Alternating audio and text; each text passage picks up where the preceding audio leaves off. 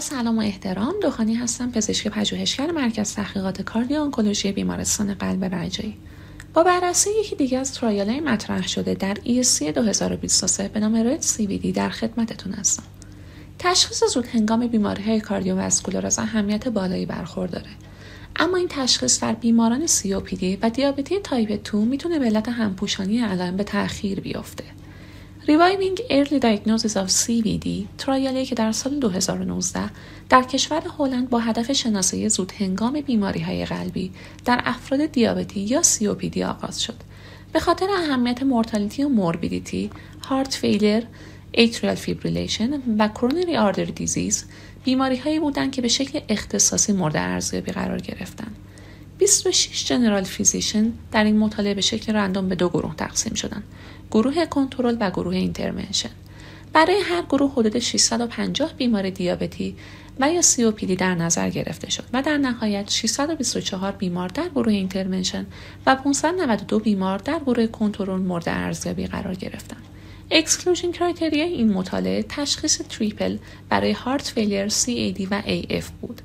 بیماران در هر دو گروه ابتدا پرسشنامه EQ5D5L رو پر می کردن ولی گروه intervention علاوه بر این پرسشنامه پرسشنامه early diagnosis family و خانم های شرکت کننده هم پرسشنامه reproductive پر می‌کردن.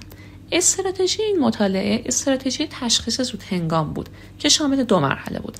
اول بیماران پرسشنامه پر می‌کردن و بعد بر اساس امتیاز حاصل از پرسشنامه بیماران برای بیماری های قلبی امتیاز بندی می شدن و در صورت کسب امتیاز بالا به متخصص قلب جهت ارزیابی بیشتر معاینه دقیق گرفتن ECG و اندازهگیری NT-proBNP ارجاع داده می شدن. میزان شناسایی CVD در گروه intervention 8 درصد بود و در گروه کنترل 3.2 درصد بود که odds ratio 2.83 داشت.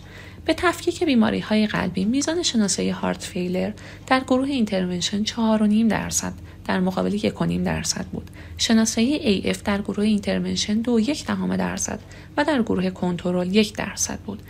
بیماری های عروق کرونر در گروه intervention 2.6 درصد و در گروه مقابل 1.4 درصد شناسایی شد.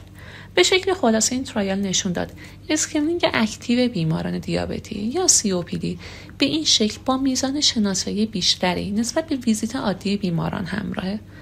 از توجه شما سپاس گذارم.